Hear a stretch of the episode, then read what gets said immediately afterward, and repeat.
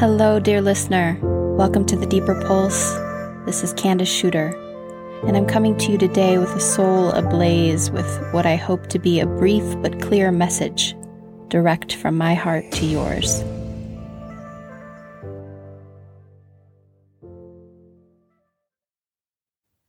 For the longest time, I thought success was a checklist, and that my job as a full fledged adult was to plow through it as quickly as possible. I thought that my reputation was built on hard labor, that respect was something born of perseverance and my ability to push through resistance and discomfort in order to achieve all the things financial stability, vocational validation, relational belonging. I thought that if I worked hard enough, that I would finally be good enough. But now that I'm in my 40s and I've had a few experiences that I once considered big wins or great successes, I've learned again and again that the satisfaction of a job well done, according to conventional standards, while it suits my ego self just fine, it really only delivers a hollow sort of happiness. It's nothing compared to the unparalleled joy that I feel when I am engaging in wholehearted, authentic expression.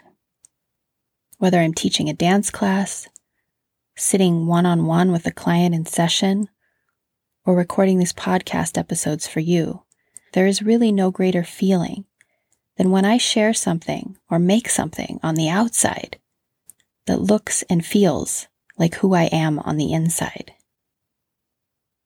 When I embarked on this whole podcasting adventure, I did it because of the ways in which I knew it would challenge me to use my voice, share my writing, and become the storyteller I've always known myself to be. I wanted to stretch outside of my comfort zone and perhaps touch a life or two along the way.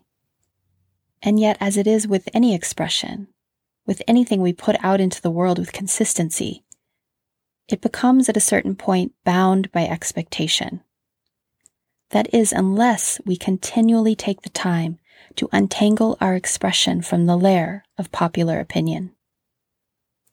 Why am I telling you all this? Well, because here's the way podcasting usually works. You release an episode weekly, you promote it on the interwebs, and you keep the content brief and consistent. Consistency. That's the formula for success. If success means building an audience. When I was thinking about this the other day, a memory flashed into my mind's eye. I once performed on a stage in front of 3,000 people. It was a 12 minute dance set that was a dream come true experience. And on the other side of it, I learned something about myself. I learned that I wasn't as fulfilled as I had imagined I might be by being seen, by holding the attention of an audience. In some way, I had traded substance for the security of superficial applause. I have come to realize that when I ache to be seen, I often sacrifice being known in the process. Why? Because being known requires patience, depth, and intimacy. It is important to me that what I bring to you in these episodes feels anchored in authenticity, that it feels rich and finished and true. And I've come to learn that each and every episode is like a child all its own.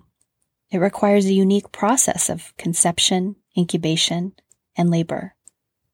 The truth is, it's not really up to me when exactly each episode will be ripe and ready to come into the world, but it is my job to step into integrity with the content, to nurture each creation through its own natural time. So if that means defying common practices and rhythms of expectation, so be it. I share all of this with you to say two things. First, weekly releases feel a bit disingenuous at this time, and I refuse to force it. So I'm going to be shifting to a bi monthly ish rhythm. In other words, I'll be releasing an episode every two weeks. Unless I don't, unless it comes quicker, unless it takes longer. When the expression isn't yet ripe, I will honor it. So when I show up here, you will know that what I bring to you is complete and that it is the best that I have to offer. And in that way, each episode will be right on time. Secondly, I'm encouraging you to trust your own rhythms, to disappoint whomever you must in order to stay true to you. I'm going to leave you with a poem written by Martha Postlethwaite, a writer and leader in the world of addiction and recovery. I chose this poem because it is fitting, and also to remind us that pleasing others is an addiction all its own. Here are Martha's words to us. Do not try to serve the whole world or do anything grandiose. Instead, create a clearing in the dense forest of your life and wait there, patiently, until the song that is yours alone to sing falls into your open cupped hands and you recognize and greet it. Only then will you know how to give yourself to the world so worthy of rescue.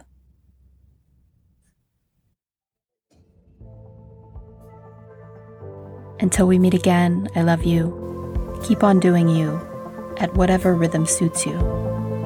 And may you experience a standing ovation of one when you express yourself in the world, authentic, real, and true. Ciao.